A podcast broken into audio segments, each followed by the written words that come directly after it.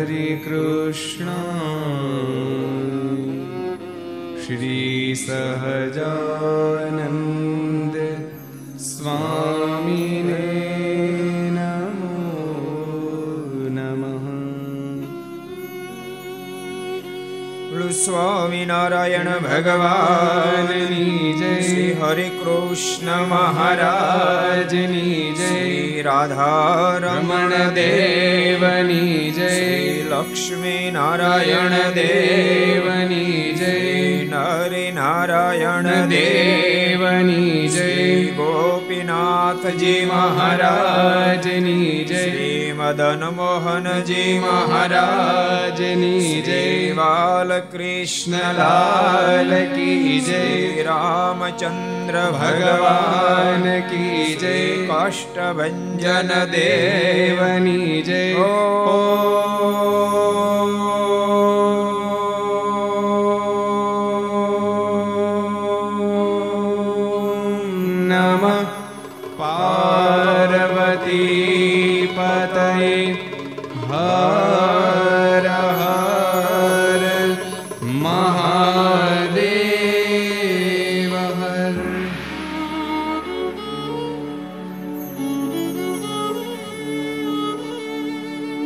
श्रूयतां देव देवेश स्वामिनारायण स्वामिनारायण प्रभो त्वदीयन त्वदीयनावधानेन कथयिष्ये कथयिष्ये कथा श्रूयतां श्रूयतां देवदेवेश स्वामी नारायण प्रभो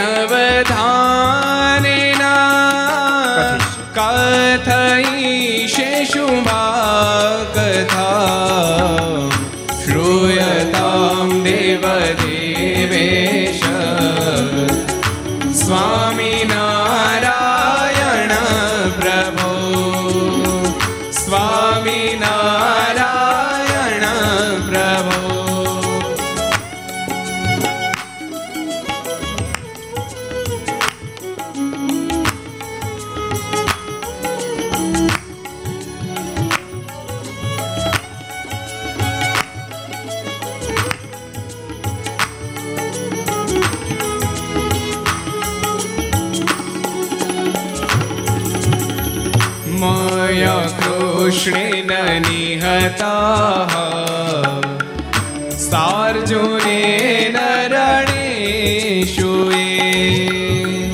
મય કૃષ્ણેન નિહતા સાર્જુને નરણેશુએ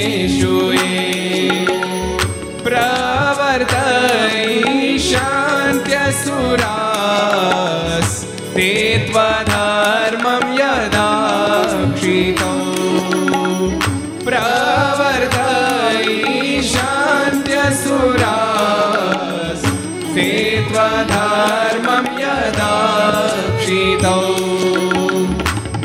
धर्मदेव तदा भक्तात् अहं नारायणो मुनिः धर्मदेव तदा भक्ता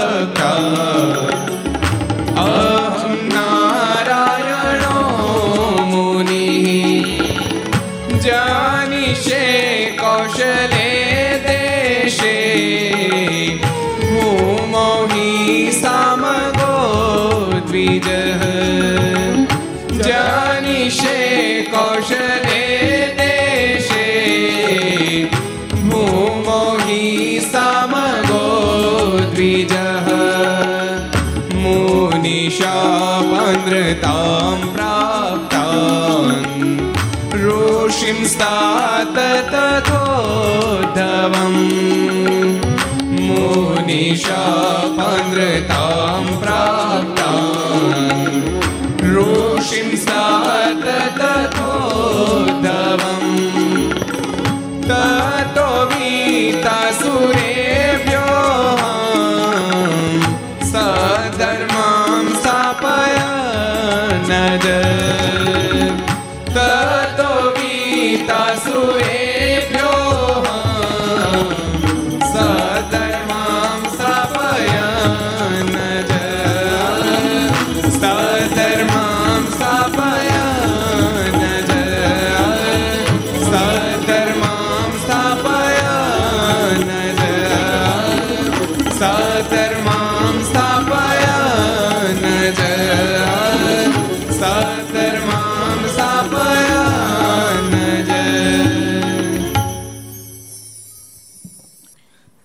સર્વાવતારી ઈષ્ટદેવ ભગવાન સ્વામિનારાયણ મહાપ્રભુની પૂર્ણ કૃપાથી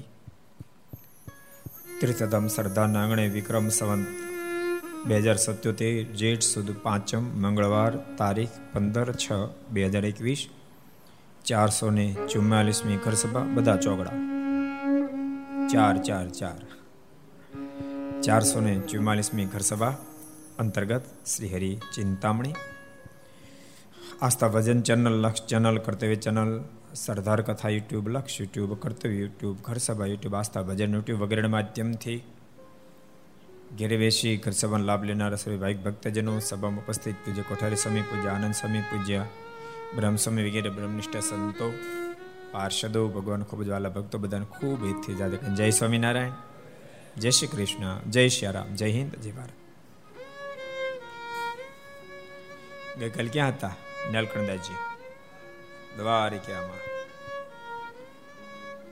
દ્વારિકાનો નાથ મારો રાજા રણછોડ છે તેણે મને માયા લગાડી રે વૈષ્ણવ ભક્તોનો પ્રિય એ ગીત છે. ખૂબ નજીકથી ગઈકાલે દ્વારકાધીશના દર્શન પણ થયા. પૂજારી દાદાએ તે મુખ્યાજી હોય એને ખૂબ રાજી થઈ. પ્રસિદ્ધનો હાર પાનબીડું કેરી વગેરે ભેટ કરી ખૂબ આનંદ આવ્યો. તમારા દ્વારકામાં કેટલા ગયા છે? ઊંચાત કરો તો કેટલા દ્વારકામાં ગયા લગભગ લગભગ લગભગ બધા જયા ખૂબ સુંદર ગાલે ઘર સભા દ્વારકા સ્વામિનારાયણ મંદિરમાં રાખવામાં આવી હતી. પૂજ્ય બહુ બધા સંતો પણ પધાર્યા હતા. દ્વારકામાં સ્વામિનારાયણ મંદિર બહુ ભવ્ય મંદિર છે. બહુ દિવ્ય મંદિર છે. પૂજ્ય ગોવિંદ સ્વામી, નારાયણ સમેતા આરમડા રહેતા હતા. બહુ તપસ્વી સંત હતા, બહુ મોટા વિદ્વાન હતા. આખી જિંદગી જેને ફલાહાર કર્યો. પૂજ્ય પુરુષોત્તમ સ્વામી વગેરે ખૂબ દાખલો કરી ગોવિંદ સ્વામી કે પાસઠ વર્ષ હું દ્વારકા મંદિરમાં રોકાણો. અઠ્યાસીમાં ખાતમુહૂર્ત કર્યું બે હજારમાં એની પ્રતિષ્ઠા થઈ. અઢાર વર્ષ સુધી મંદિરનું કામ ચાલેલું. અત્યારે જો કે માધવ સ્વામી મહંત છે. પણ પૂજ્ય ચંદ્રપ્રકાશ સ્વામી, પંડિત સ્વામી, ગોવિંદ સ્વામી બધા મળીને ખૂબ સુંદર ઘર સભાનું આયોજન કરેલું. બીજા પણ બધા ખૂબ સંતો પધારેલા. કાલે આપણે દ્વારકાધીશનો ખૂબ સુંદર મહિમા સમજ્યા હતા. સાથે સાથે દ્વારકા સાથે સ્વામિનારાયણ સંપ્રદાયનો જે સંબંધ અને દ્વારકા નાથના સંબંધથી સ્વામિનારાયણ સંપ્રદાયના મહાન વિભૂતિ બુદ્ધ સંતો જે પરમહંસો થયા. મહાનુભાવાનંદ સ્વામી, નૃસિંહાનંદ સ્વામી, મોટા નૃસિંહાનંદ સ્વામી પ્રભવાનંદ સ્વામી વગેરે વગેરે વાતો પણ આપણે ગઈકાલે સમજાતા. હવે આપણે આગળ વધીએ. એક સરસ પ્રસંગ આપણે વાંચીએ. ગામ રેફડાવાળા કાઠે ઓરજાંગ એકવાર ભાવનગરની કચેરીમાં ગયા. ત્યારે તેને વજયસિંહજી પૂછ્યું છે તમે તો હવે વૃદ્ધ થયા. રેફડાવાળા ઓરજાંગ એને કીધું, તમે તો વૃદ્ધ થયા. ત્યારે ઓરજાંગ બોલ્યા જે, હું ઘરડો નથી થયો. કહો તો, જામનગરનું રાજ લઉં ને કહો તો, જુનાગઢનું રાજ લઉં. ઘરડો નથી થયો. હજી ભૂકા કાઢી નાખો. અમુકમાં હાડબળ બહુ હોય. ઓલો ઓલો પ્રસંગ નથી? એક દરબાર થોડા પાતળા હતા અને એક વેપારી, એની થોડી બોડી મજબૂત હતી. એ વેપારીના ઘરના આ રજપૂતના ઘરના કે તમારા પતિ તો હાવ કે ડૂકી ગયા છે કે. હાવ પાતળા થઈ ગયા છે. એટલે આ રજપૂતના ધર્મપત્ની રજપૂતને કીધું પહેલા શેઠાણ એવું કહેતા હતા, તમારા ઘરના થાવ ડૂકી ગયા છે. કોઈટવાળા એવું કહેતા થાવ ડૂકી ગયા છે. કે ક્યારેક હું જવાબ આપીશ. અને એમાં ગામમાં ધીંગાણું આવ્યું. અને બુંગ્યો વાગ્યો. અને આ રજપૂત ભાગ્યો એની સામે લડવા માટે. એમાં કોઢ ખુલી હતી. કોઢ ખુલી હતી એટલે બરાબર લોટ ટીપતો હતો. શરીર બોડીદાર હતું. અંદર એન્ટ્રી કરી એની કોશ પડી હતી. હુરાતનો ચડેલો કોશ ઉચકી અને એના ગળામાં પહેરાઈ દીધી ગળા પર રાખીને આમ આટી મારી દીધી. કોશની આટી મારી દીધી. પછી પાછો યુદ્ધના મેદાનમાં ગયો. લડી દુશ્મનને હરાવી અને પાછો ઓલું આમ બેઠો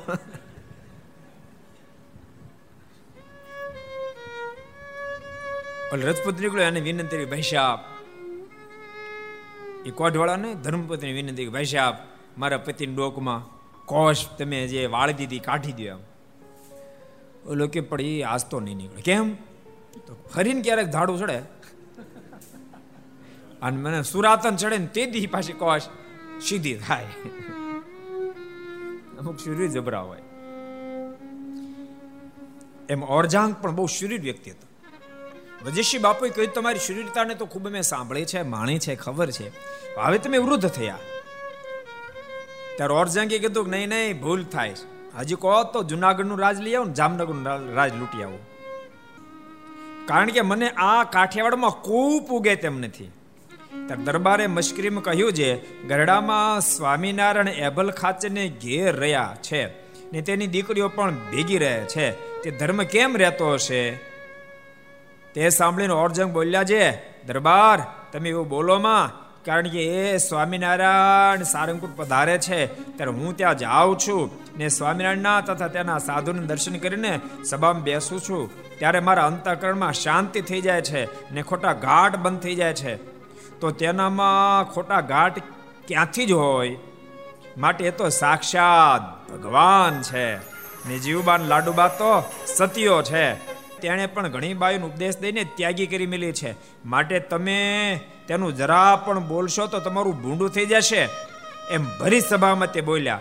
તે સાંભળીને દરબાર આદિ કચેરીના બધા માણસો આશ્ચર્ય પામ્યા વાંકો બોલતા બંધ થઈ ગયા. ખારો શરીર માણસ નીકળ્યો. વજેશી બાપુને કહી દીધું હદ કહેવાય ને. અઢારસો પાદરના ધણી કહી દીધું, ખબરદાર ભગવાન સ્વામિનારાયણ ઘસાતું બોલ્યા છો તો. બાકી જેનું બોલો એમ બોલો, ભગવાન સ્વામિનારાયણ બોલતા નહીં. હું ઘણી ફેરી મળ્યો છું, ઘણી ફેરાના દર્શન કર્યા, સારંગપુર આવે ત્યારે દર્શન કરવા જાઉં એ ભગવાન સ્વામિનારાયણ એના સંતો દર્શન કરું તો મારા ગાઢ સંકલ્પ બંધ થઈ જાય. હું વાત કરો છો? સ્વામિનારાયણ તો સાક્ષાત ભગવાન છે. લાડુબા જીવબા તો મહાન સતી છે. એના જોગમાં આવેલ કંઈક નારીઓએ ઘરબાર છોડી દીધા છે.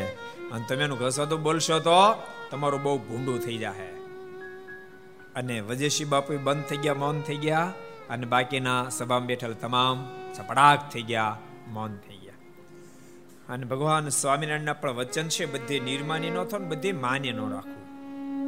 મહારાજ કે ભગવાનને ભગવાનના સંતની પાસે દાસના દાસ થઈને રહેવું, પણ ભગવાનને ભગવાનના સંતનો કોઈ ઘસાતો બોલતો હોય તો ત્યાં તો તીખા બાણ જેવું વેણ મારું પણ પાજી પાળાની છામાં દબાવવું નહીં એમ ભગવાન સ્વામિનારાયણ કીધું. કેટલા વચનામૃતમાં કીધું? કોલ્યો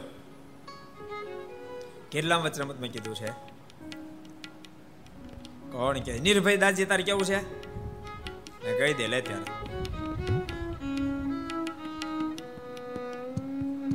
પંચાળાનું પાછું પંચાળાના પાંચમા વચનામૃતમાં ભગવાન સ્વામિનારાયણે વાત કરી છે.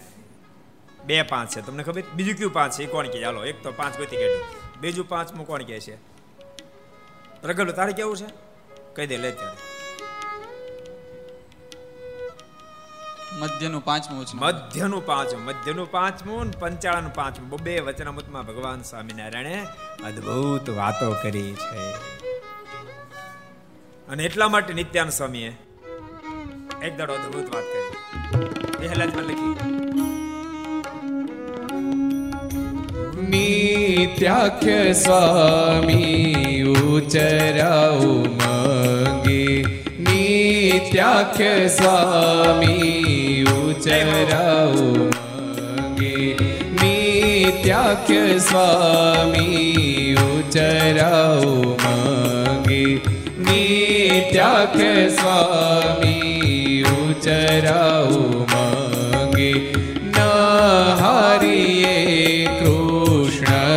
વિમુખ સંગે ન હારીએ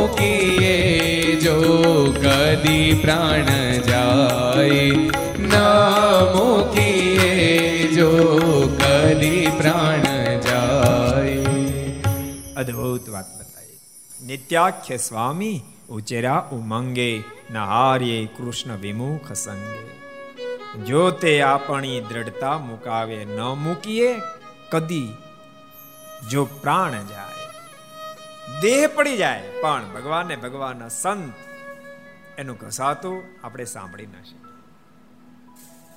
એવી દ્રઢતા હોય. મહારાજે પણ અદભુત વાત સત્સંગીઓના દ્વિતીય પ્રકરણના સાતમા અધ્યાયમાં બતાવી. મારે કે જે સાધુના સમાગમ થકી, જેના સંઘ થકી ધર્મ, જ્ઞાન, વૈરાગ્ય અને ભક્તિ દ્રઢ થતા હોય, અને કોઈ આપણને ભગવાનના સંત થકી દૂર લઈ જવા માટે પોસાય તેટલા પ્રયાસો કરે, પરંતુ તેમ છતાંય જે પોતાના મોક્ષને ઈચ્છતો એ વ્યક્તિ ક્યારે એવા ભગવાનના સંતના સંગનો ત્યાગ ન કરે. એવી અદ્ભુત વાત બહુ જબરજસ્ત પક્ષ રાખ્યો. જબરો પક્ષ રાખ્યો. મહારાજે અદ્ભુત વાત બતાવી. મહારાજ કે, અમારો પરમ સિદ્ધાંત છે, ભગવાન અને ભગવાનના સંત, એ જ કલ્યાણકારી અમારો પરમ સિદ્ધાંત છે. કેટલા વચરામો છે? અમારો પરમ સિદ્ધાંત છે. કયો રેવી અંત્યનું સાતમું. અંત્યનું સાતમું વચનામું છે. મહારાજ કે અમારો પરમ સિદ્ધાંત છે. કેટલી અદ્ભુત વાત બતાવી મહારાજે. બહુ અદ્ભુત પક્ષ રાખ્યો મહારાજ. અને ભક્તો જેણે જેણે આવા અદ્ભુત પક્ષ રાખ્યા પણ મારો બહુ રાજી થયો. એટલે ગોળ મશરૂ વાળાનો પ્રસંગ. રોજ કાનો તમે સાંભળ્યો છે કદાચ. એકવાર પોતે રજપૂત અને ખેતરમાં સાતી ચલાવતા હતા અને મુકુંદ બ્રહ્મચારી સુરતથી આવતા હતા. મારા માટે સુંદર, ત્યાંના સુરતના ભક્તોએ વાઘા બનાવી, વસ્ત્ર બનાવીને આપ્યા હતા. માથે પોટલું લઈને આવતા હતા. એમાં રસ્તામાં બે દ્વિશીલા અને લૂંટારું. બ્રહ્મચારી મારે જોઈ ગયા. અને એ પડાઈ લેવા માટે એની પાછળ દોડ્યા. બ્રહ્મચારી મારે ભાગ્યા. ભાગતા ભાગતા પેલા ગોળમુશ્રી વાળા સાથી ચલાવતા એને જોઈ ગયા મનમાં થયું કે આ મને મદદ થાય. દોડતા દોડતા ત્યાં ગયા. અને દોડતા આવતા જતાની સાથે સાથી ઊભું રાખી ગોળમુશ્રી વાળાએ પૂછ્યું, મહાત્માજી, કેમ દોડો છો? ક્યાં જાઓ છો? શેનો ભાઈ છે? બ્રહ્મચારી મારા હા નતો માતો ભગવાનના ભગત ખરે ખરા સંત ખરે ખરા બ્રહ્મચારી ખરે ખરા પણ દેવ તો દેવનું કામ કરે ને. હા નહોતો હમાતો. એટલે બ્રહ્મચારી મહારાજ કીધું કે હું ભગવાન સ્વામિનારાયણનો બ્રહ્મચારી છું. સુરતના ભક્તો સુંદર વસ્ત્રો ભગવાન સ્વામિનારાયણ માટે ભેટ આપ્યા છે. એને માટે હું લઈ જાઉં છું. અને રસ્તામાં પેલા ચોર લોકો, ડાકુ લોકો, એ લૂંટવા માટે મારી પાછળ દોડે. જુઓ દોડે આવે. ગોળ મુશ્રી કે તમે ચિંતા છોડો, તમે ઊભા રહી જાઓ. ઓલા ભગવાન સ્વામિનારાયણના વસ્ત્રો છે. તો કા, તો કોઈ ચિંતા છોડો. હું પહોંચી વળીશ. અને પહેલા જે આ બે દ્વેષેલા નજીક આવ્યા લૂંટારો અને ગોળ મુશ્રી તલવાર કાઢી બહાર તમારી માં હગી નહીં થાય. જીવ તારો પાછા વળો. હું રજપૂતનો દીકરો છું. એક ગાય ત્રણ ત્રણ કટકા કરીશ. જીવતા નહીં છોડું. એટલે ભાગી ગયા. પછી ગોળ મશરૂ વાળા સ્વામીને સાતી ઉપર બેસાડી બ્રહ્મચારી મારીને ઘેર લઈ ગયા. અને બીજેથી ગાડું જોડાવી ઘણા દૂર સુધી મૂકી ગયા. બ્રહ્મચારી મહારાજ જયારે ગઢપુર આવ્યા એટલે મહારાજ પૂછ્યું બ્રહ્મચારી મહારાજ, કેમ છે? મારે કે મારે એમ કેમ છું, પણ એક રજપૂતના દીકરા ગોળ મશરૂવાળાએ મને બચાવ્યો. એ બધી વાત સાંભળી મહારાજ બહુ રાજી થયા. મારે કે અહો અમારા બ્રહ્મચારી રક્ષા કરી? અમે એના પર રાજી થયા. બ્રહ્મચારી મારે કે, રાજી થઈને શું આપશો? તો જેવું મુક્તાનું છે કલ્યાણ, જેવું તમારું કલ્યાણ, એવું એ મશરૂ ગોળ વાળાનું કલ્યાણ. એટલે ક્યારેક ક્યારેક દાખલો નાનો દેખાય પણ ભગવાનનો રાજીપો પ્રાપ્ત કરી જાય તો મેદાનમાં આવી જાય, મેદાનમાં આવી જાય. આવો આવો તો ઘણા બધા પ્રસંગો ભક્તો સંપ્રદાય આપણને જીવન જોવા મળે. ઓલો વેજળકાનો પ્રસંગ સાંભળે વેજળકાનો પ્રસંગ? કહી દઉં, કોને ખબર વેજળકાનો પ્રસંગ? હાલો, હું ચાત કરો તો. કઈ નાખીએ. હવે તમને હમણાં હમણાં શરૂ થાય તરત યાદ આવશે. વેજળકામાં ભીમો પંડ્યા હતા. અને ચૂડાનો વહીવટદાર. એ વેજળકાની અંદર મુકાયેલો. અને સિદ્ધાનંદ સ્વામી બાજુ નાગનેશ ગામ પધારેલા. એટલે આના મનમાં એમ થયું વહીવટદારને, કારણ કે વહીવટદાર માટે સરસ ઓફિસ ઉતારો બનાવ્યો હોય, એમ ઉતારો હતો. અને કોઈ સાધુ સંતો તો એમ જ એને ઉતારો આપે. એટલે આ વહીવટદારના મનમાં વિચાર થયો કે ચૂડામાં નાગનેશમાં સ્વામિનારાયણના સાધુ આવ્યા છે, આ ભીમ પંડિત તેડાવશે એટલે મારે ઉતારો ખાલી કરવાનો થાય એટલે પટેલ બોલ્યા ને કે, તું ભીમા પંડ્યાને કહી દેજે કે તારા સાધુને તેડાવતો નહીં. અને તારા સાધુને જો તેડાવ્યા, તો ગામમાં ઘરવા નહીં દઉં, અપમાન કરીને એને કાઢી મૂકીશ, એને કહી દે સાનમનો અને એમ કે, લુખી ધમકી આપી દો એટલે કામ પતી જાય. ભીમા પંડ્યાની પાસે એક પટેલે કીધું કે, આમ વહીવટદારે કેવડાવેલું છે? તમારા સાધુ અહીંયા જે આવ્યા છે નાગનેશમાં, એને તમે તેડાવવાના છો, તેડાવતા ને તાર આવી પોઝિશન થાય. ત્યારે ભીમો પંડ્યો કે, મને કાંઈ ખબર નથી નાગનેશમાં સંતો આવ્યા પણ એના છોકરા અભિષેન કીધું કે, આપણને ખબર નહોતી નાગનેશમાં સ્વામી આવી હવે તું ગાડું જોડ હાથથી લઈ જા. અને સ્વામીને તેડી આવી. અને પેલા પટેલને કે તું જા. એ વહીવટદારને કહી દે કે તૈયાર રહેજે. એ અમારા સાધુ આવે, ત્યારે તો એને નો મારી, નો કાઢી મૂકે ને તો તારા માવતરમાં ફેર હોય. અને હું તને મારી મેં ટાટિયા નો ભાંગી નાખું, તો હું ભીમજી પંડ્યાનો છોકરો નહીં. અને તું એને ન કે ને તો તારા ચારે છોકરા મરી જાય. માટે સમાચાર આ પટેલે સમાચાર આપ્યા વડદારને. ભાઈ, આવા સમાચાર છે. આવા થોડા કઠણ સમાચાર છે. સાધુને તેડવા માટે ગાડું મોકલી દીધું. સાધુ આવશે. અને ભીમા પંડ્યાએ કીધું છે કે સાધુનું અપમાન કરીને તેમ ન કાઢી મૂક્યા, તો તમારા માવતરના નામ છે. તમારા માવતરમાં ફેર એમ કીધું છે. અને ભીમા પંડ્યાએ કીધું, હું મારી બેન ટાટિયા નો ભાંગી નાખું. તો હું ભાણજી પંડ્યાનો છોકરો નહીં. અને મને કીધું, તું કહે છે તે ચાર છોકરા સામે તો નથી કહેવાનું. વહીવટદાર નામા મળ્યું તો ભારે કરી અને પ્રતિજ્ઞા લઈ લીધી છે. સાધો છું તો કાંઈ કરી શકવાનો છું નહીં. મેં કીધું, મોતે લુખી ધમકી આપી હતી. હું કાંઈ કરી શકવાનું છું નહીં. હું ટાટિયા ભાંગી નાખશે મારા. રાતો રાતને જ ભાગ્યો. એ જતો રહ્યો. સિદ્ધાનંદ સ્વામીને તીડેનો છોકરો લાવ્યો. પણ ભીમા પંડ્યાએ વેજળકાનું રાજ્ય જે હતું એનું મહારાણી રાજ કરતા હતા. મહારાણીને વાત કરી. મહારાણી બહુ ગુણિયલ અને એને મહારાજ પ્રત્યે ખૂબ ભાવ હતો. એને સમાચાર આપ્યા ને એમ કીધું કે તમારો વહીવટદાર આવું કહેતો હતો. હવે ભાગી ગયો. રાણી કે એના ટાટિયાનો ભાંગી ન ખાય કે? એ કે, ભાગી ગયો. કે, ભાગી ગયો. એનો વાંધો નહીં. પણ હવે કાંઈ આવી ઘટના ઘડી મને સમાચાર આપજો. ત્યારે ભીમા પંડ્યાએ કીધું કે આ વાર વાર આવા પ્રશ્ન થાય એના કરતા એક કામ કરું તમે જો જગ્યા કાઢી આપો ને, તો મંદિર કરીએ, જેથી કરીને સંતોને શાંતિ તુતારા થાય. અને રાણી કીધું જગ્યાએ કાઢી આપું મંદિર ભવ્ય કરો, જેટલો ખર્ચો થાય એ બધો જ ખર્ચ વહીવટદારને કેવડાવી દીધું. તું ભલે ચૂડા બેઠો, પણ બધો જ ખર્ચ રાજની તિજોરીમાંથી કરવાનો થાય છે. સિદ્ધાનંદ સ્વામી આવ્યા, મંદિરથી બધું થયું અને જ્યારે સિદ્ધાનંદ સ્વામી ગઢપુર ગયા મારાને બધી વાત કરી. મહારાજ આવી ઘટના ઘટી. મહારાજ બહુ રાજી થયા. મહારાજ કે, ભીમા પંડ્યાનું કલ્યાણ હાથ પેઢીનું કલ્યાણ. અને મહારાણાનું પણ અમે કલ્યાણ કરશું. એટલે ક્યારેક ક્યારેક બહુ ઓછા દાખડે જીવ બહુ મોટી પ્રાપ્તિ કરી જાય. અહીંયા પણ ઓરજંગની બહુ અદભુત વાત છે. ક્યાં ગામના હતા? ગામનું નામે યાદ રહેવું નથી. મને તો ખબર જ છે. આ તો આ લોકોને પૂછો. કયું ગામ હતું? અરે ફળાવાળા ક્યાં? કયું? કયું ગામ? તો યાદ નથી થતું બોલો. રે ફળા. હા રે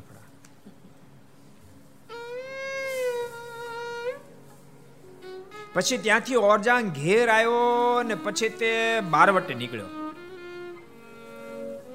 ઘેર આવ્યો ને પછી બારવટે નીકળ્યો. ને સજેલી તથા વજેલી બે ગામમાં ધાડુપ નાખ્યું. સજેલી સજેલી વજેલી ક્યાં આવ્યું કોણ કે સજેલી વજેલી? ક્યાં આવ્યું સજેલી વજેલી ગામ ક્યાં આવ્યું સત્યસાગર દાજી તમને ખબર છે? ક્યાં આવ્યું કારિયાણીની બાજુમાં. સજેલી વજેલી ક્યાં આવ્યું કારિયાણીની બાજુમાં આવ્યું આવડેલો પ્રસંગ કીધો તો. સજી વજીલી હું પ્રસંગ? કોને ખબર છે? કોઈને ખબર છે? કેવા મુકુંદ ભગત હે? હા. પટેલ હું?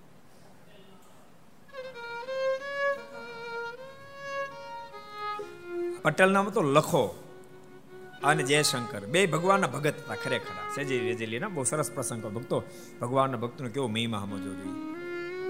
એકવાર ઘટના ઘટી. મહારાજ લક્ષ્મણે બિરાજતા હતા. એ વખતે મહારાજને ખીમાભાઈ વાત કરી. મારે કે, મહારાજ, આપણો એક બળદ છે અહીંયા. એ બળદ દરેક એકાદશી દિવસે ઘાસ તો ન ખાય, પાણી ન પીએ.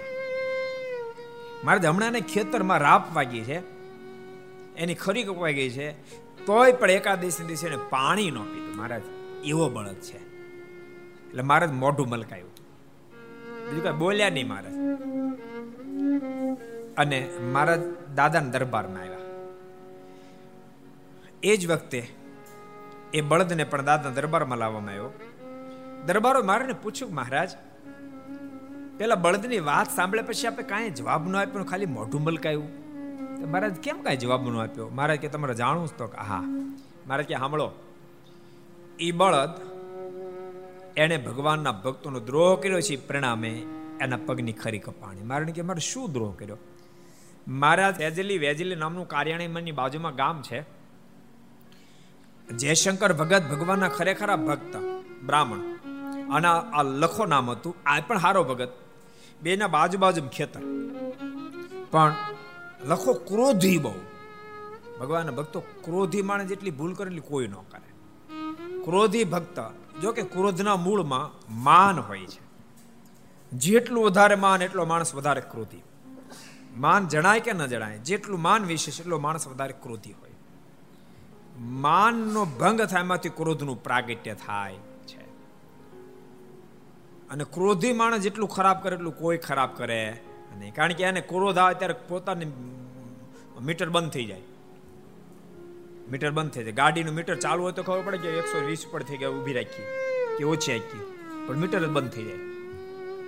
અને પછી શું બોલે એને ખુદને ખબર હોય નહીં. એ કેવું ડિસિઝન લે એને પોતાને ખબર હોય નહીં. પછી શું કે મારો મગજ ઠેકાણો ઘણા કહેતા? એટલે ભલામણ આમ કરે તો મારો મગજ ઠેકાણો નહોતો. એટલે એને એને એ વખતે કાંઈ ખબર હોય નહીં. આ આ આ લખો અતિ ક્રોધિત હતો. મહારાજે એટલા માટે કીધું, મહારાજ, કે ભગવાન ભક્તનો ક્રોધ તો રાખો નહીં.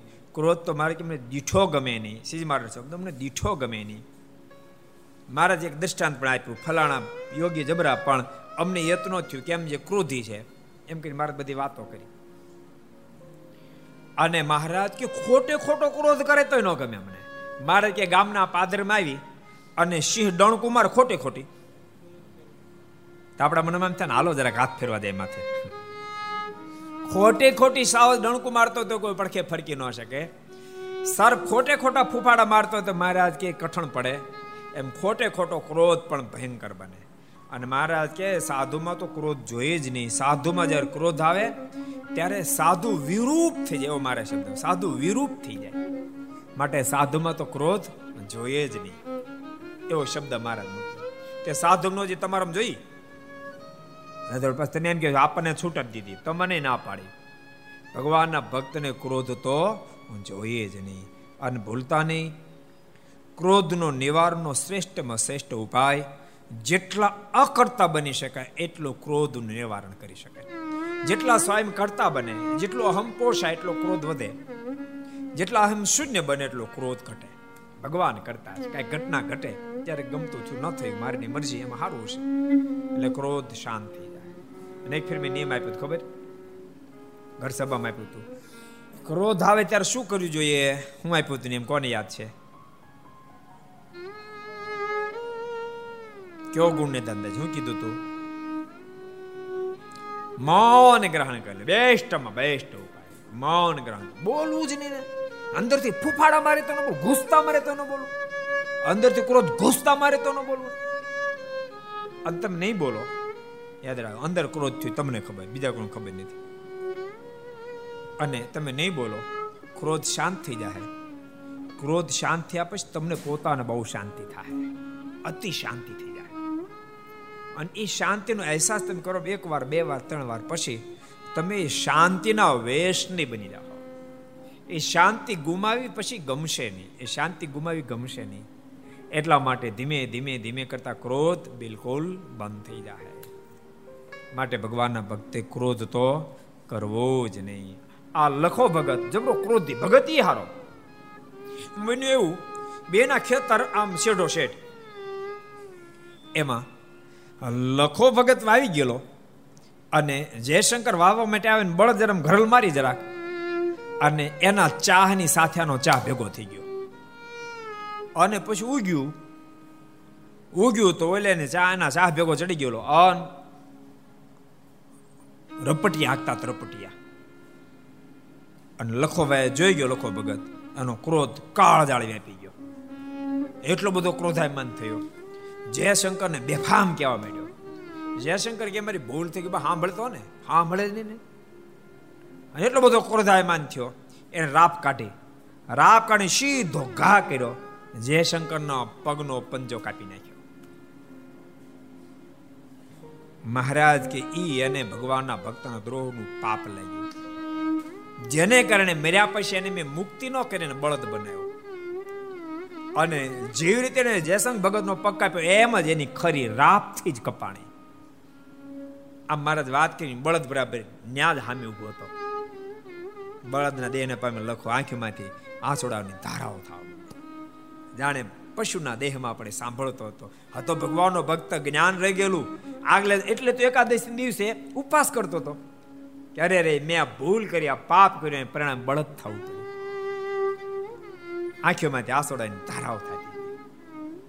એ વખતે બધા સંતોએ મારને વિનંતી કરી, કૃપાનાથ, બળદ ઉપર એની સામે જોયું આંખીઓમાંથી આસોડાની ધારાઓ થતી હતી. સંતોન દઈ આવી એટલે મારણી કે કૃપાનાથ એની ભૂલ તો થાય છે, પણ આપ એના ગુનાને માફ કરીને એને હવે મુક્તિ આપો. મારાના મોઢામાં શબ્દ નીકળ્યા, મહારાજ, કે અમારું કામ નહીં.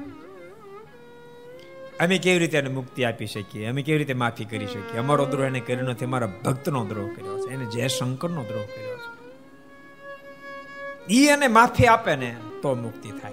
આમ જે વાત કરે છે કે મારી ઈચ્છાથી જયશંકર ભગતે દરબારગઢની અંદર પ્રવેશ કર્યો. અને કોઈના મોઢામાં શબ્દ મારા આવ્યા જયશંકરભાઈ. અને જયશંકર આવ્યા, આમ શબ્દ સાંભળ્યો, ત્યાં બળદ તરત આમ ડોકો એ બાજુ ફેર્યું. અને જયશંકર ભગત જ્યાં નજીક આવ્યા બળદેવની પાસે ગયો. એના પગને ચાંટતા, જીભે ચાંટતા ચાંટતા, માથું હલાવતા હલાવતા આંખોના આંસુથી જયશંકર ભગતના પગને ભેજવી દીધા.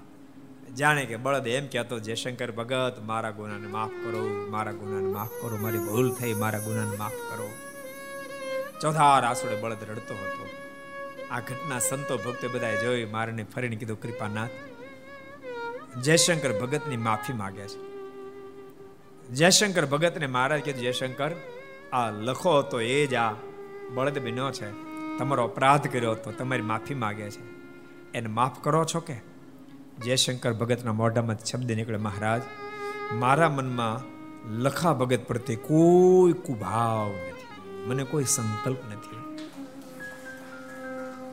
જયશંકર ભગતની આંખમાં પણ આંસુ ભરાણા કૃપાનાથ.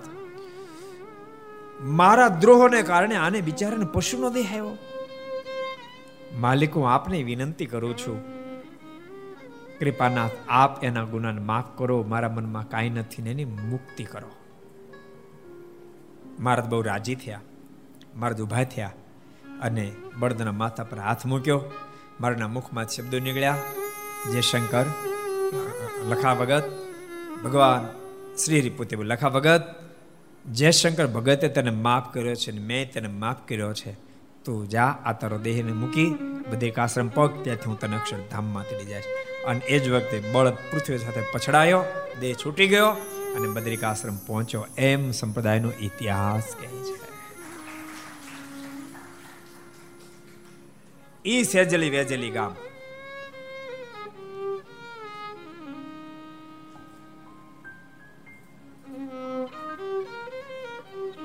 એને ધાડુ પડવા નીકળ્યા અને સેજેલી તથા વેજલી બે ગામમાં ધાડું નાખ્યું. ત્યારે તેને વાંસે વાર ચડીને ચોટીલા ડુંગર પાસે વોંકણીમાં ધીંગાણું થયું.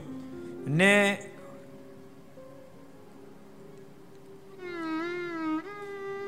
ત્યાં ઓરજાંગ ઘરવાણો. એટલે ઘેરાયો ત્યારે મૃત્યુ સમયે તેને મહારાજે દર્શન દીધું, ઘાયલ થયો ત્યાં. અને મહારાજ મૃત્યુ સમયે દર્શન દીધા. ત્યારે તેણે મહારાજને બે હાથ જોડ્યા કહ્યું, મને પાણી પાવો. મહારાજને જોઈને બે હાથ જોડ્યા કૃપાના ઓળખી તો ગયો. હું કામ ઓળખી ગયા? મહારાજને કે મળ્યા હતા મળ્યા હતા ક્યાં ગામમાં મળ્યા તા? કોણ કે છે? ઓરજાંગ મહારાજને ઘણી વાર મળ્યા હતા. એમ એણે સ્વયં વજેશી બાપુને કીધું હતું કયા ગામમાં મળવાનું કીધું હતું. હું ઘણી ફેર આ ગામમાં ભગવાન સ્વામિનારાયણને મળ્યો છું. એટલે યાદ શક્તિને લાખ લાખ વાર ધન્યવાદ હોજો. બાપા, કથામાં રહેજો. પેલાને ખબર ઉચાત બરાબર કરો છે ને ખબર હોય આમાં આટલું પરિણામ છે. અને આમાં આમાં આટલું છે. એક બેન ત્રણ. એક બેન, ત્રણ. આટલા હરિભક્ત ત્રણ જણને ખબર છે. પાછા તને ખબર છે કે ખોટે ખોટે આંગળી ઊંચી કહી દે, લે ત્યારે. સારંગપુર કેટલું સરળ ગામ, કેટલું સરસ ગામ, કેટલી વાર મળેલા, સાંભળેલા.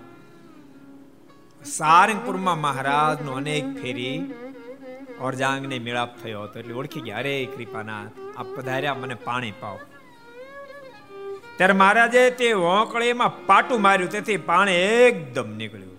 મને પાટું માર્યું, એટલે વોંકળીમાંથી ગંગાનો ધરો વહેતો થયો.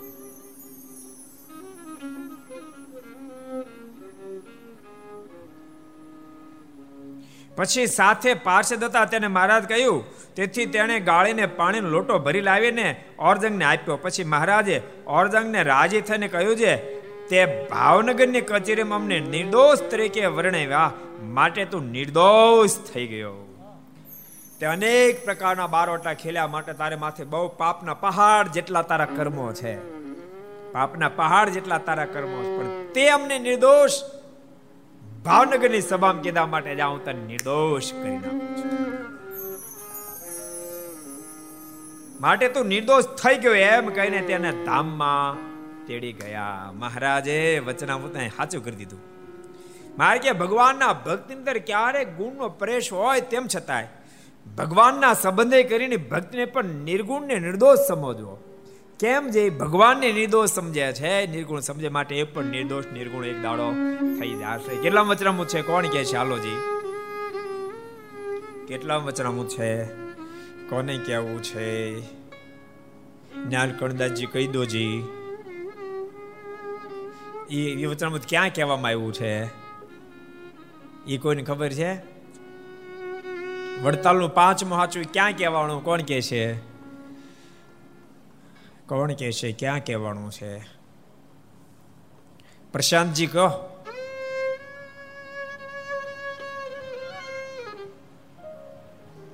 ગોમતી કાંઠે આંબાવાડી એ પણ ક્યાં હતો આંબાવાડિયો ગોમતી કાંઠે રસ્તો રઘુવાડે જવાનો રસ્તો છે ને સાઈડ રઘુવાડ સાહેબ રસ્તો સાઈડમાં સાઈડમાં કઈ બાજુ? બધી બાજુ સાઈડ કહેવાય. છત્રી છે હવે સાચું રઘુર વાડીની અંદર આપણે એન્ટ્રી કરીએ અને જમણા હાથ ઉપર જે છત્રી છે ત્યાં આંબવાડિયું હતો. અમે જ્યારે સાધુથી આનંદ સ્વામી યાદ છે તમને? અમે આનંદ સ્વામી સાથે દીક્ષા લીધેલી. સાધુ થઈને પછી એ જગ્યાએ નાની છત્રી હતી ત્યારે. ત્યાં અમે બેઠા હતા. અને કુંડળવાળા જ્ઞાન સ્વામીએ તે દિવસે આ પાંચમો વચરામું ત્યાં જ વાંચ્યું હતું. આજથી એકત્રીસ વર્ષ પહેલા. એ જગ્યાએ બેસી અને સ્વામીના ત્રણ ચાર સંતો દીક્ષિત હતા. અને બધા નવા સંતોને સંભળાયું હતું. આજથી એકત્રીસ વર્ષ પહેલા. એટલે મહારાજના શબ્દો ખાલી શબ્દો નથી. શબ્દોને મહારાજે સાર્થક કર્યા છે. તારા તો અનેક કર્મ, કારણ કે દાડું પાડ્યું હોય. બારવટે ચડે ને, ત્યારે યાદ રાખજો. મોટા મોટી ભૂલ, મોટા મોટો દોષ ને એ લાગે. બારવટે ચડે. અત્યારે તે દાડે બારવટો, અત્યારે ત્રાસવાદ કે બે હરખું જ. બારવટો ને ત્રાસવાદ બે હરખું જ. અત્યારે ત્રાસવાદી કે એવા બારવટિયા. બારવટે ચડે ને પછી એવું નથી કાંઈ ગુનેગારને જ દંડ દે. એની સ્થિતિ કેવું હોય? કોઈ રાજ સામે બારવટે ચડ્યો હોય તો એ એ રાજના જે અધિકારી, રાજના અધિપતિ હોય, એને ત્રાસ પમાડો એને.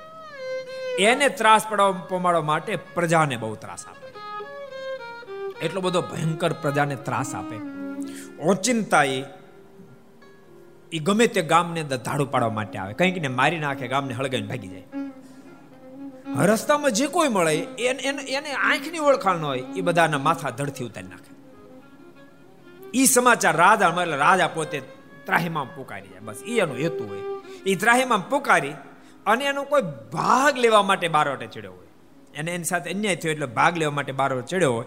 એટલે ઓલા રાજા ત્રાહીમાં પુકારી એના ભાગનો ભાગ એને આપી દે. બસ હેતુ એટલો હોય. એટલા માટે બારવટે ચડ્યા હતો કેટલા માણાને કતલે આમ બોલાવ્યો પણ ભગવાન સ્વામિનારાયણ કે તારે બધા જ ગુના.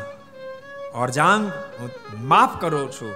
તે ભર કચેરી મન નિર્દોષ કીધો તો માટે જાઉં તને નિર્દોષ કરી દઉં છું. મારા ધામમાં તેડી જાઉં છું. જુનાગઢ નરેશનો પ્રસંગ છે એને કાંઈ બીજું કાંઈ નહોતું કર્યું. મારનો એટલો પક્ષ રાખ્યો. મહારાજ ચાલુ સવારીમાં પહેલા છોકરાનો ભાવ પૂર્ણ કરવા માટે કાકડી ખાવા માંડ્યા. એ જોઈને કાજીના કાજી બહુ દ્વેષીલ હતો. નવાબને કીધું, કોણ નવાબ હતા? કોઈની ખબર છે? બહાદુર ખાન. એને કીધું કે આવા તે ખુદ આવે આવા ભગવાન હોય? આને ખાવાની ભામ છે કાંઈ? આ ચાલુ સવારીમાં ખાય? અત્યારે બહાદુર ખાનના મોઢામાં શબ્દને ખુદા હો તો એસા હી ભગવાન હોય તો આવા જ હજારો ઘેટાની મધ્યે ગોવાળીઓ હોય ને ભૂખ લઈ ખાવા માટે ને ઘેટાની શરમ આવે? કે આટલા બધા ઘેટા વચ્ચે મારે ખાવું કેમ? આવે શરમ? તે પરમાત્માને આગળ તો જીવ પ્રાણી માત્ર ઘેટા જેવા છે. એ બધાના ગોવાળી એને કોની શરમ આવે? આટલો પક્ષ રાખ્યો, પરિણામે એ સરજણ અંતકાળ આવ્યો. દેહ છૂટવા સમયે એને શરાબ પાવામાં આવ્યો મારા દાદાના દરબારમાં બિરાજમાન અને એ વખતે ભગવાન શ્રી હરિએ ઓચિંતા, મોઢાડો અને નાકાડો રૂમાલ ધરી દીધો. થોડી વાર રહેવા દે પછી લઈ લીધો. મુક્તાન સ્વામી કે મહારાજ આપે શું લીલા કરી? ખબર ન પડી. મહારાજ કે, જુનાગઢ નરેશે દેહ છોડ્યો, તેને તેડવા માટે ગયા હતા. પણ એને દારૂ પાયો હતો, એટલે એની બદબો બહુ આવતી તમારાથી સહન ન થાય એટલા માટે મોડાડો રૂમાલ રાખીને એને મેં ધામમાં તેડી ગયા. ભગવાન ને ભગવાનના સંતો ભક્તોનો પક્ષ રાખે ત્યારે ભગવાન બહુ રાજી થાય. ઓલો ઓલો અદ્ભુત પ્રસંગ તમને કહું. તમે કદાચ સાંભળ્યો તો હશે. પાલીતાણાનો પ્રસંગ, ખબર? કેટલે સાંભળ્યો પાલીતાણાનો પ્રસંગ છે. હું ચાત કરો છો ત્રિકમ રાજગોરનો પ્રસંગ છે. હવે તો કોક કહી દો નહીં ખબર? તો તો ઓર મજા આવશે આપણને કહેવાની કોઈ ખબર નથી તો. લો, કહી દઉં. એક ફેરી સંતો પાલીતાણા પધારેલા. ક્યાં ગામમાં? પાલીતાણા પધારેલા અને સંતો નાવા જાય. તે તે દિવસે મંદિરમાં તો વ્યવસ્થા હોય ને બિચાર સંતો નાવા જાય ને, તો ત્યાંના ધોબીઓ ધોબળ લોકોને ચડાવે અને ધોબીઓને પાછળ દોડે એ સાધુ મહાત્મા ઊભા એ સ્વામિનારાયણ ઊભા રહ્યો કે. લાવો તમારા કપડાં ધોઈ દી એમ કહીને પાછળ દોડે સંતો બિચાર નહીં ભાગે. રોજનો ક્રમ સંતો નાવા ને પાછળ પેલું ધોબણું પડે ને સંતો બિચારા ભાગે ધોઈ બધા હશે સંતોએ કંટાળી અને તિકમજી રાજગોરને વાત કરી એ બહુ મારા સારા ભગત હતા. કે ભગત, હવે આ પાલતાણામાં નથી રોકાવો, નહીં થેમ્યો. જાશું કોઈ અપમાન કરે પોહાય, પણ રોજ આવું થાય. તો તમે ચિંતા ન કરો. આજ હું આવું જ કે. એમ કે સંતાણાને અને જ્યાં સંતો સ્નાન કરવા માટે આવ્યો, ત્યાં પેલું ધોબણ્યું પાછળ જય સ્વામિનારાયણ, ઊભા રહ્યો, તમારે ધોત્યા ધોઈ દે લાવો, તમારે કપડા ધોઈ દઈ. અને ઓલા બધા ધોબીઓ ખડખડાટ હસવા માંડ્યા. ત્રિકમ રાજગોરે ધોબણીનું કઈ ન કર્યું, પણ લાકડી લઈને ધોબીને મેળો ધબધબાવા.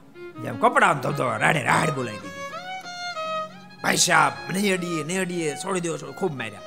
અને પછી પોતાને પોતે પોતાનું ઉતાર જતા રહ્યા. ધોબીએ બધાએ જઈને રાજાને ફરિયાદ કરી કે વિના કારણે અમને ત્રિકમે માર્યા બહુ. ત્રિકમ રાજગોરે માર્યા બહુ. રાજાને બોલાવ્યા ભર કચેરીમાં અને કીધું, એલા, કેમ ધોબીને મારે વિના વિના વાંકે. શાનો ગુનો હતો? એટલે આને બધી હકીકત કીધી, ગુનામાં અમારા સંતો સ્નાન કરવા જાય ત્યારે એની એની બૈરાઓને મોકલે પાછળ. કપડા ધોઈ દી, કપડાં ધોઈ દે દોડે પાછળ, અડી જાય, સંતોનો ઉપવાસ કરવા પડે. તો માર્યા કેમ? તો મારે શું કરે? રાજા કે આને મરાય નહીં. એ તો હાવ નાનું માણા. અને ક્યારેક તમારે લાજ લે તમે મારું કપડાં કાઢી નાખ્યા તો? તમારે લાજ જાય બીજું કઈ થાય? અને કપડા કાઢી નાખશે તો તમારી લાજ જાહે. તે ત્રિકમ રાજગોરે ભર કચેરી કપડા કાઢી નાખ્યા અને લાકડી મીડા ધરધબાવ એટલે ધોબીને. રાજાને બધા હાકાર મજાના પકડો અને પકડો. એટલે ભાઈ સાહેબ, તું સાનમુનો કપડા પહેર. અને ધોબીને કીધું, હવે તમે આને રાળો કરતા ને ત્યારે ઉપાધિનો પાર નહીં રહે. અને ત્રિકમને છૂટા કર્યા પછી ધોબીઓ મારતા, બંધ થયા હેરાન કરતા, બંધ કેવા પક્ષ રાખ્યા બાપ, ત્યારે ભગવાનનો રાજીપો પ્રાપ્ત એ ત્રિકમ રાજગઢનો અંતકાળ જ્યારે આવ્યો, ત્યારે ભગવાન સ્વામિનારાયણ જેટલા સંતોની રક્ષા કરી, બધા સંતોની સાથે લઈને તેડવા માટે આવ્યા. અને મહારાજે ત્રિકમ રાજગઢને દર્શન આપ્યા. બીજા ઘણા બધા દર્શન થયા. અને ત્રિકમે કીધું, કૃપાનાથ આપે તો બહુ મોટી મહેરબાની કરી. મારા ગુનાને જોયા નહીં અને આપ મને તેડવા માટે પધાર્યા. મહારાજ કે ગુના જોવા પોસાય એમ છે? ભાર કચેરીને તે દુનિયાની લાજ મારા સંતોને ખાતર તે છોડી અને આજ હું દર્શન દેવા માટે તેડવા માટે મને કોણ ભગવાન કહે? હું એકલો નથી આવ્યો. જો આ બધા સંતો સાથે આવ્યા એમ કે આમ જેમ મારે હાથ કર્યો, તો એટલા સંતો રક્ષા કરી બધા સંતો સાથે હતા. અને ત્રિકમ રાજગઢનો દેહ છોડાવી મારા ત્રિકમ રાજગઢને પોતાના ધામમાં તેડી ગયા. આમ સંપ્રદાયનો ઇતિહાસ કહે છે. એટલે જેણે જેણે પણ ભગવાન ને ભગવાનના સંતો ભક્તો પક્ષ રાખ્યો, મહારાજ બહુ રાજી થયા છે. ગઢાળી ગામનો ઇતિહાસ છે ને, ગુંદાળી ગામનો ગુંદાળી ગામનો ઇતિહાસ છે ને, ગુંદાળીના બે કાઠી બે નામ કોને આવડે? મામયો, બીજો મેરામણ. એની માતુશ્રી નામ કોને આવડે? કોને આવડે? કોઈ નહીં. હું કહી દઉં? કહી દઉં? કહી દઉં કહી દઉં રાણેક દેવી. શું નામ હતું? રાણેક દેવી. સંતો ગામડે ફરતા ફરતા ફરતા ધારે ગુંદાળે ધારે ગુંદાળે કેટલા જણા ગયા? ઊંચાત કરો તો? આટલા સંતો પાસે જ ગયા. તમે કોઈ નથી ગયા? ક્યારેક જાજો રોડ ટચનું કામ છે, જેતપુરથી તમે ભેસાણ સાઈડ જાઓ ને તો રોડ ઉપર આવે. અને ત્યાં રોડ ઉપર જ બહુ જ ભવ્ય મંદિર આપણે બનાવ્યું છે. બહુ ભવ્ય મંદિર બનાવ્યું છે. ત્યાં ધીરુભાઈ બધા બહુ સારા હરિભક્તો છે ક્યારેક. જજો હાવ રોડ ટચ મંદિર છે. દર્શન કરવા જાજો સંતો ગામમાં સત્સંગ નહીં, પણ સંતો ફરતા ફરતા ગામડે ગામડે જઈ ચડ્યા. અને બે ત્રણ દિવસના સંતોનો ઉપવાસ હતા.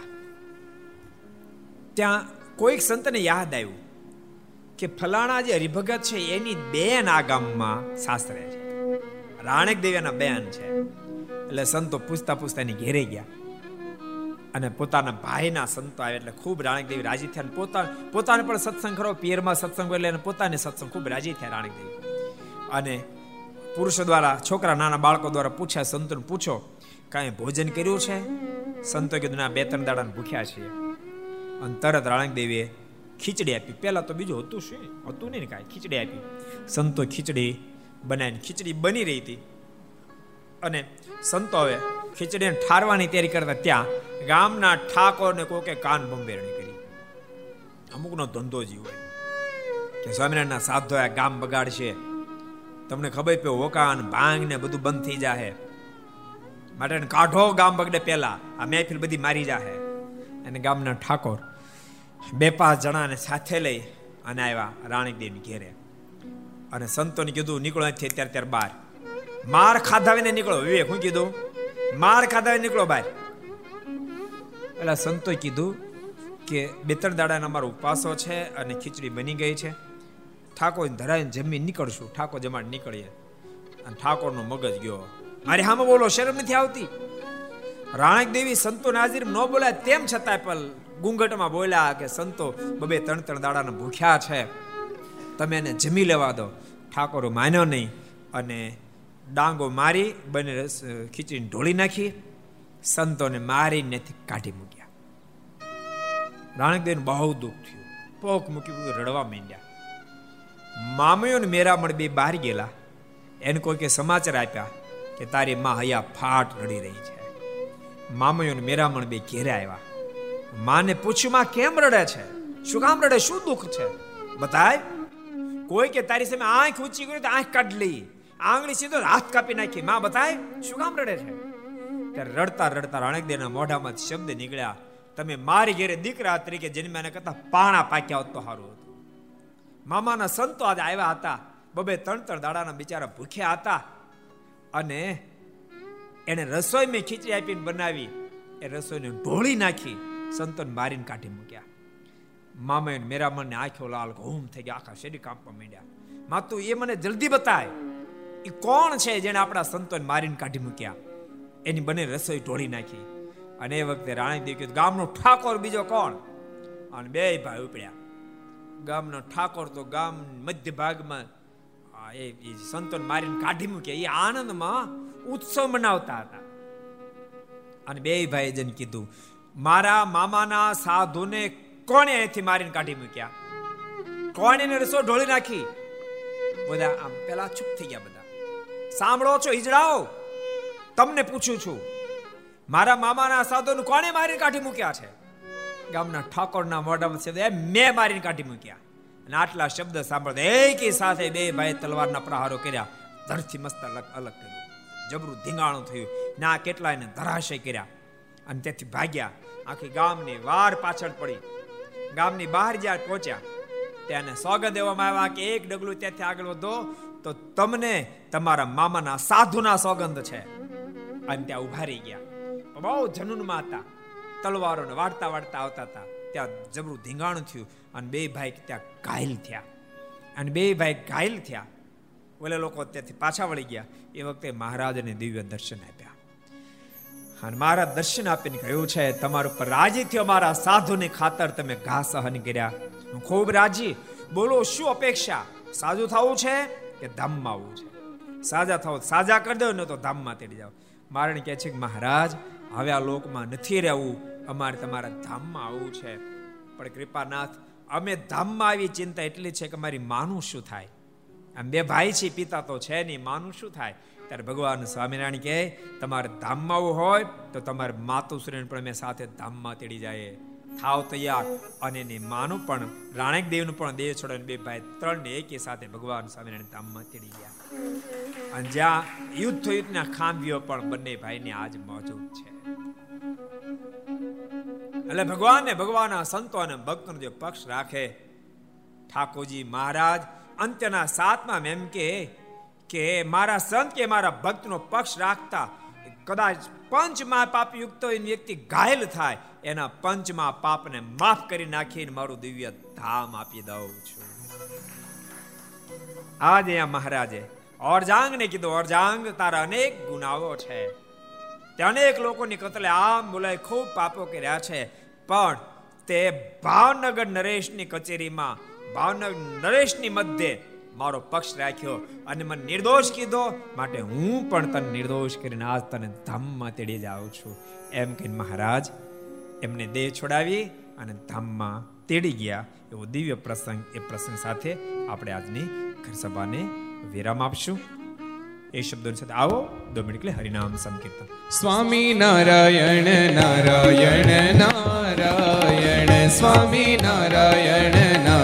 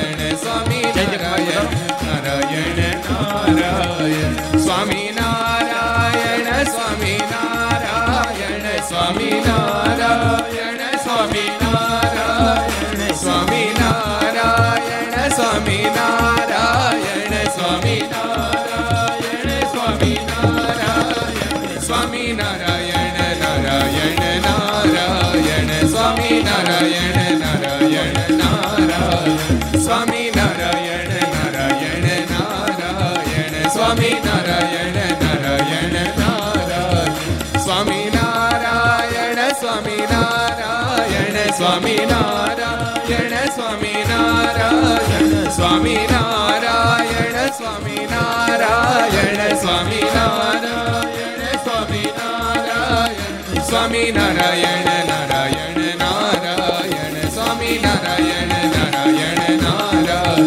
સ્વામી નારાયણ નારાયણ નારાયણ સ્વામી નારાયણ નારાયણ નારાયણ સ્વામી નારાયણ સ્વામી નારાયણ સ્વામી નારાયણ સ્વામી નારાયણ સ્વામી નારાયણ સ્વામી નારાયણ સ્વામી નારાયણ સ્વામી નારાયણ સ્વામી નારાયણ નારાયણ નારાયણ સ્વામી નારાયણ નારાયણ નારાયણ સ્વામી નારાયણ નારાયણ નારાયણ સ્વામી નારાયણ નારાયણ નારાયણ સ્વામી નારાયણ નારાયણ નારાયણ સ્વામી નારાયણ નારાયણ નારાયણ સ્વામી નારાયણ નારાયણ નારાયણ સ્વામી નારાયણ નારાયણ નારાયણ સ્વામી નારાયણ નારાયણ નારાયણ સ્વામી નારાયણ નારાયણ